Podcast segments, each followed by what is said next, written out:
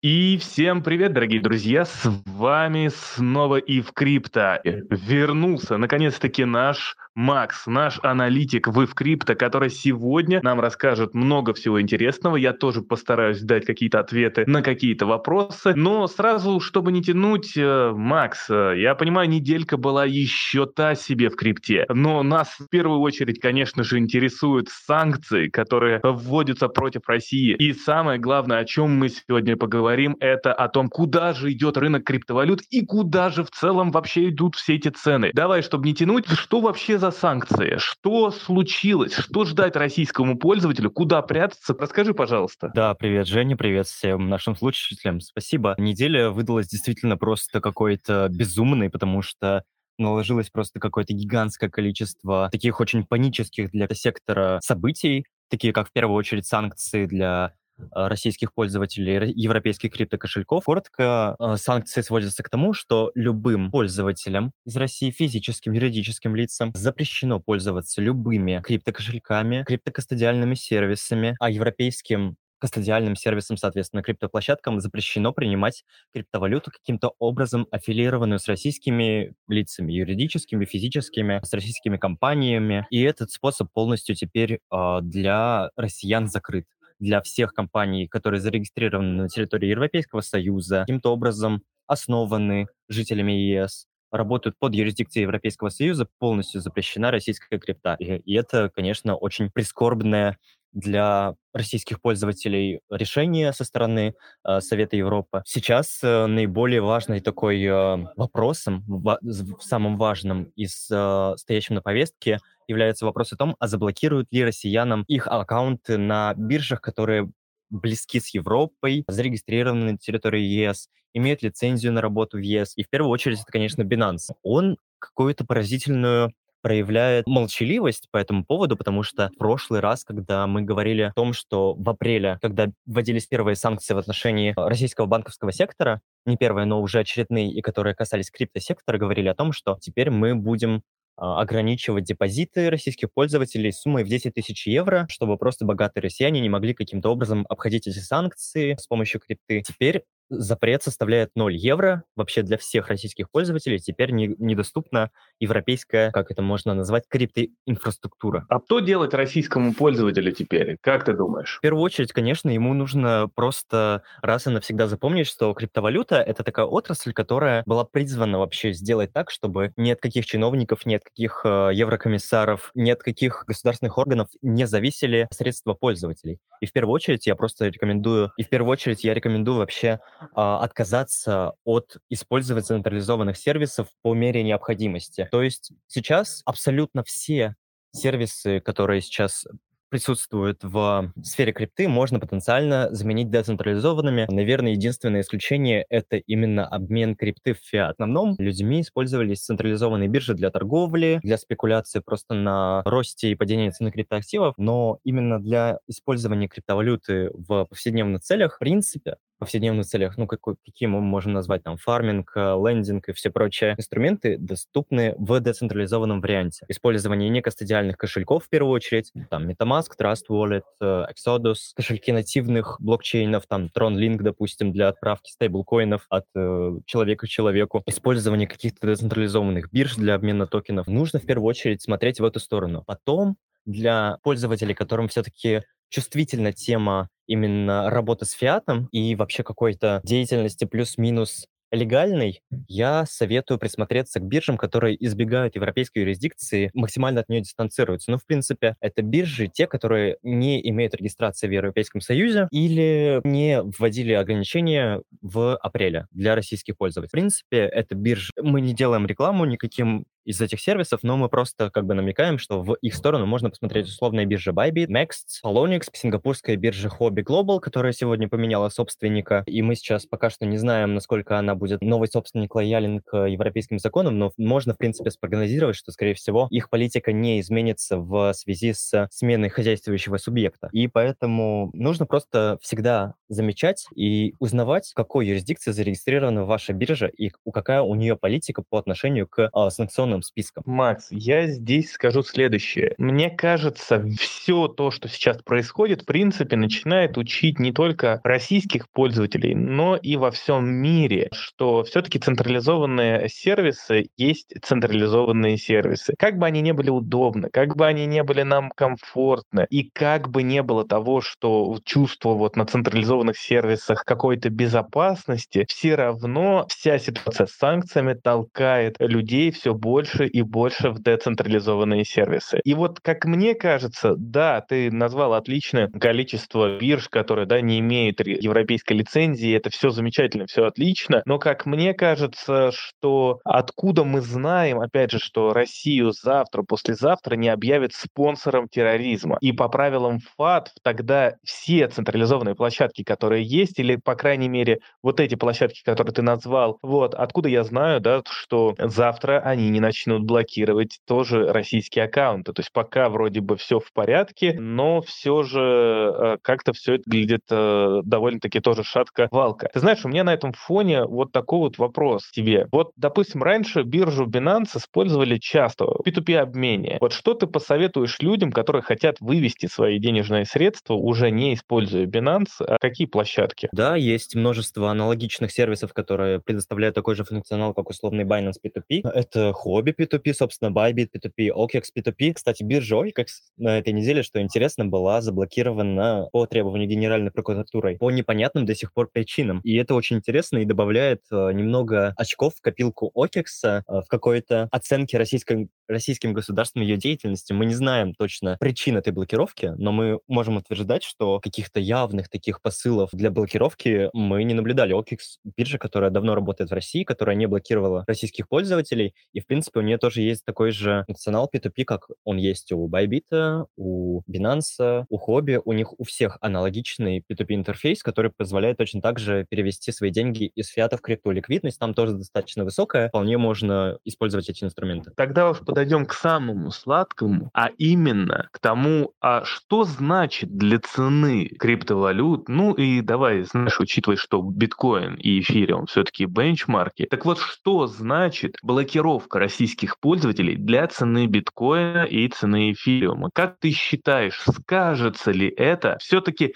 я считаю, что вопрос времени, когда Binance начнет, э, собственно говоря, выгонять российских пользователей, потому что так или иначе это будет, конечно же, ну, учитывая, что они поддержали прошлый формат, да, там ограничение в 10 тысяч евро, то, скорее всего, они поддержат и полное ограничение, которое вводится. Так вот, что значит потеря российского пользователя для крипты, согласно европейским вот этим вот ограничениям? Мне кажется, глобально вектор именно развития и динамики цены и битка, и эфира вообще будет, мне кажется, динамика цены и битка, и эфира вообще будет смотреть сквозь пальцы на все происходящие действия вокруг европейских санкций, потому что глобально для рынка вообще ничего не меняется. Не так много российских пользователей реально сильно соприкасались с европейской криптой. Это были такие достаточно отдельные рынки. То есть рынок СНГ, условно, он большой. Россия самый крупный на этом поле игрок. Европа так чуть э, менее отстраненно работала с криптой и с российскими деньгами уже даже после 24 февраля, потому что, ну, системные риски, которые приносила и Россия,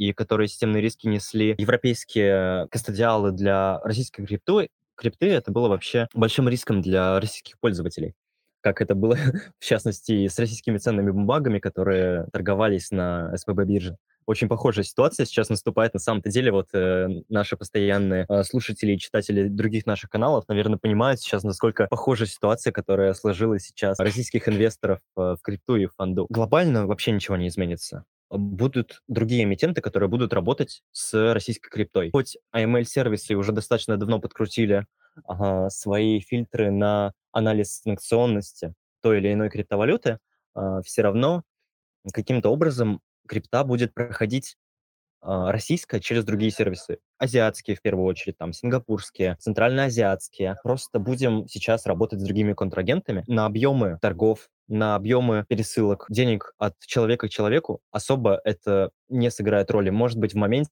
оно даже увеличит количество транзакций, потому что многим нужно перемещать свои деньги в другие менее токсичные юрисдикции. И поэтому, мне кажется, может дать даже краткосрочный импульс в цене биткоина и эфира э, этот запрет. Другой вопрос, другой вопрос в том, что же именно с криптой будет с самой Россией, потому что вот сейчас снова э, особо горячо вот разгорелись эти споры в Госдуме, э, устами депутата Аксакова мы то разрешаем трансграничные переводы криптой, а, между странами и говорим, что там уже компании их используют, а другой головой мы говорим о том, что мы запретим там платежи в крипте на территории страны, которые, спойлер, уже запрещены федеральным законом 259. Внутри страны невозможны расчеты в крипте, это уголовно наказуемо. Вот именно само правовое регулирование крипты в России, мне кажется, создаст какой-то больший ценовой импульс, а, для крипты, нежели вот сейчас э, сегодняшние санкции. В принципе, с тобой соглашусь, потому что на самом деле, как, как мне кажется, и в целом, да, там уже многие те, кто хотели куда-то выйти с криптой или наоборот куда-то перейти, а уже начали заниматься этим, ну, то есть уходить на какие-то децентрализованные биржи. То есть крупные игроки все равно куда-то вышли вот именно на какие-то некостадиальные сервисы. То есть они уже давным-давно все ушли. Поэтому тоже сомневаюсь, что вряд ли вся эта история как-то скажется на конкретном конкретно цене активов, но все же, Макс, у нас э, с прошлой этой недели прошла не так спокойно по цене. Мы увидели э, сначала какой-то взлет, но потом все это пришло к какому-то падению. Я знаю, от чего э, цена упала, но хочу спросить у тебя, какие у тебя догадки по этому поводу, почему цена э, криптовалют, в том числе биткоина и эфириума, это как главные бенчмарки, упали, то есть упали цены на эти активы, и что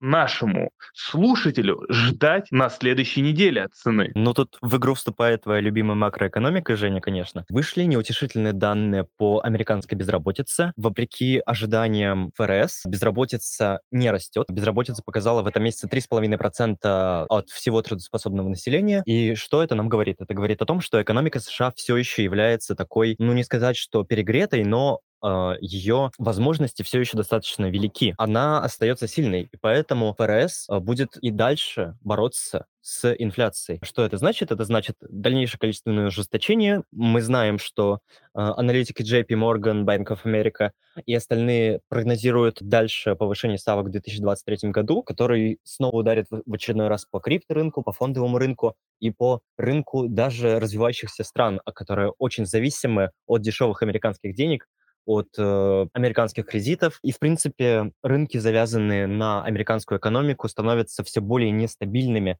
из-за того, что инфляция продолжает бить рекорды. И, в принципе, рецессия недалеко, и поэтому каких-то разительных изменений на крипторынке я вообще не ожидаю. Вот сейчас что мы видим? У нас за неделю чуть-чуть положительная динамика по биткоину 1,8% роста за неделю, и по эфиру у нас 2,3%. Ну, как бы в масштабе крипторынка это вообще ну, буквально ничего. Мы видим, что у нас флет продолжается с, продолжающийся с начала июля. Мы видим, что просто изменения в денежно-кредитной политике ФРС не дают импульса для роста. Если все так будет продолжаться, то в какой-то момент просто продавцы, в какой-то момент покупатели иссякнут, и мы повалимся еще ниже. У меня такие изыскания на этот счет. Может, может быть, в моментах э, это был э, такой новостной моментум, э, что когда взломали сеть Binance Smart Chain, ну, не саму систему Binance Smart Chain, э, мост Binance Token Hub, то там был негатив в моменте по Binance, но он тоже вообще не сыграл в минус Binance сильно, потому что там в моменте, в сутках не было просадки ниже 5% по активу, и поэтому этот момент рынок как-то пропустил. Все, как обычно, это макроэкономическая конъюнктура, которая не играет на руку рисковым активам, таким как фонда, крипта и российская крипта, еще что особенно. Абсолютно соглашусь с тобой, Макс, то, что да, очень сильную роль на прошлой неделе и, ну, так сказать, негативную в крипте сыграла макростатистика, а из песни слов не, не выкинешь, ты сказал все идеально, 3,5 безработица – это ужас и кошмар для Федеральной резервной системы и для инвестора, так как это открывает ворота для того, чтобы ФРС США повышали процентную ставку более высоким шагом, что очень негативно, да и в принципе, что нам говорит о том, что есть еще пространство, куда денежную ликвидность, которую крипта любит, сокращать. Здесь я тоже хотел бы добавить пару слов, да, там уж э, чуть-чуть забегая в будущее, будущее, и я тоже тебя а, еще раз спрошу про будущее. Дорогие друзья, 3,5 безработица, которая открывает двери, как я только что э, вам сообщил, ФРС для более жесткого ужесточения денежно-кредитной политики, то есть более высокого повышения процентной ставки. И вот на следующей неделе, 13 октября, по-моему, у нас выйдут данные по инфляции в США. И, естественно, это то, чего будут ждать инвесторы с трепетом, со страхом. Они будут сидеть и наблюдать, какая же в итоге будет инфляция в США. То есть она будет останется на тех же уровнях или же нет. Но я предупрежду сразу всех. Многие будут смотреть на общую инфляцию, которая в Соединенных Штатах может слегка замедлить свое снижение. Но я предупреждаю, нужно смотреть на базовую инфляцию, так как именно ФРС США заявили о том, что необходимо смотреть на базовую инфляцию как на трендовую. Замедляется ли инфляция или не замедляется. И вот тут я хочу сразу предупредить. Хотите увидеть на рынке крипты ад, тогда инфляция в Соединенных Штатах Америки должна перестать либо замедляться, либо замедляться очень медленными темпами, либо наоборот базовая инфляция должна продолжить рост. И на фоне такой безработицы это даст ФРС США еще шаг на то, чтобы повышать процентную ставку от 0,75. Я не отрицаю, если мы увидим рост инфляции, я даже не отрицаю того, что мы можем увидеть рост процентной ставки аж на целый 1%. И это будет просто кошмаром для рынков. Макс, тогда вот такой тебе вопрос. В следующей неделе будет волатильная за счет данных по инфляции. Это однозначно, потому что макростатистика сейчас рулит. Так вот, какую цену крипте, то есть по битку и эфиру, ты ожидаешь к следующему подкасту? Я ожидаю умеренное снижение крипты, потому что мы видим, что объективно нету факторов, которые бы способствовали его росту. Мы видим, что покупатели потихоньку истекают, большие банки, киты и майнеры продолжают распродавать свои активы. Мы можем говорить, что э, инфляция в моменте может составить э, на пару десятых процента таргета выше, и мы увидим просто дикую красную свечу вниз. В очередной раз инвесторы в ожидании того, сколько же там сегодня инфляция составила в сентябре. И мы просто, мне кажется, увидим биткоин в районе 19 800. Эфира, скорее всего, я бы ставил на продолжение тренда к снижению на 1300 долларов за один эфир. Я, учитывая все волатильные данные, э, учитывая все вот эти негативные последствия для крипты, учитывая то, что ставка по процентам продолжает расти во всем мире, не только в Соединенных Штатах Америки, но в Англии, в Европе и так далее и тому подобное, и даже, дорогие друзья, в России, я все-таки жду, когда же мы повалимся туда, где я буду покупать. Я уже неоднократно говорил, что мой, мой уровень, откуда я начну покупку битка, это 11-13к, но я все жду, когда же мы пробьем вот этот психологический барьер 17 900, когда же мы уже покатимся ниже этого 17 900. И я думаю, что именно данные по инфляции, да даже не то, что данные по инфляции, а именно то, что уже в скором времени начнется, когда именно процентная ставка начнет расти такими темпами, которая будет опережать некую нейтральную ставку, которую ФРС США считают, что она выше 3,5-4%, вот тогда ликвидность начнет изыматься из экономики более быстрыми темпами, и это приведет, наконец-таки, к тому падению, которое я жду, потому что я с нетерпением, я уже, знаешь, я уже устал сидеть без покупок. Я как вот этот вот человек, который, как это правильно, э, шопингоман или как там их называют, который э, все хочет пойти купить что-то в магазине, но нет денег или нет возможности. И вот сейчас я вот тот самый человек, который сижу и жду, когда же начну покупать. Но я ни в коем случае не строю никаких иллюзий о том, что биткоин сейчас пойдет 20 25, к 30, к 40, к 50 или к 100. Невозможно расти крипте при таких высоких ставках. Ну, а эфириум я наконец-таки жду, когда же начнет валиться ниже тысячи долларов. Это вот мои ожидания. К следующему подкасту, ну, наверное, все-таки нужно пованговать к следующему подкасту. Ну вот к следующему подкасту, именно который выйдет в воскресенье, скорее всего, все-таки должны увидеть провал ниже 18 тысяч, то есть пойти к 16 тысячам. Я жду этого с нетерпением. По эфириуму я все же жду спуск под тысячу. Прям вот, вот, я вот уже его практически вижу, пытаюсь поймать, но пока не ловлю. Макс, спасибо тебе огромное за эфир. Спасибо тебе огромное за твои прогнозы, за твою аналитику замечательную. Тебе спасибо, Женя, за то, что нам сегодня так э, прозаично объяснил, как же у нас так случилось в американской экономике, что у нас опять все не растет. И, дорогие друзья, спасибо вам тоже, что вы нас слушали. И услышимся до новых встреч. Всем пока, Макс, пока. Пока, Женя, пока, слушатели. Всем хорошей недели.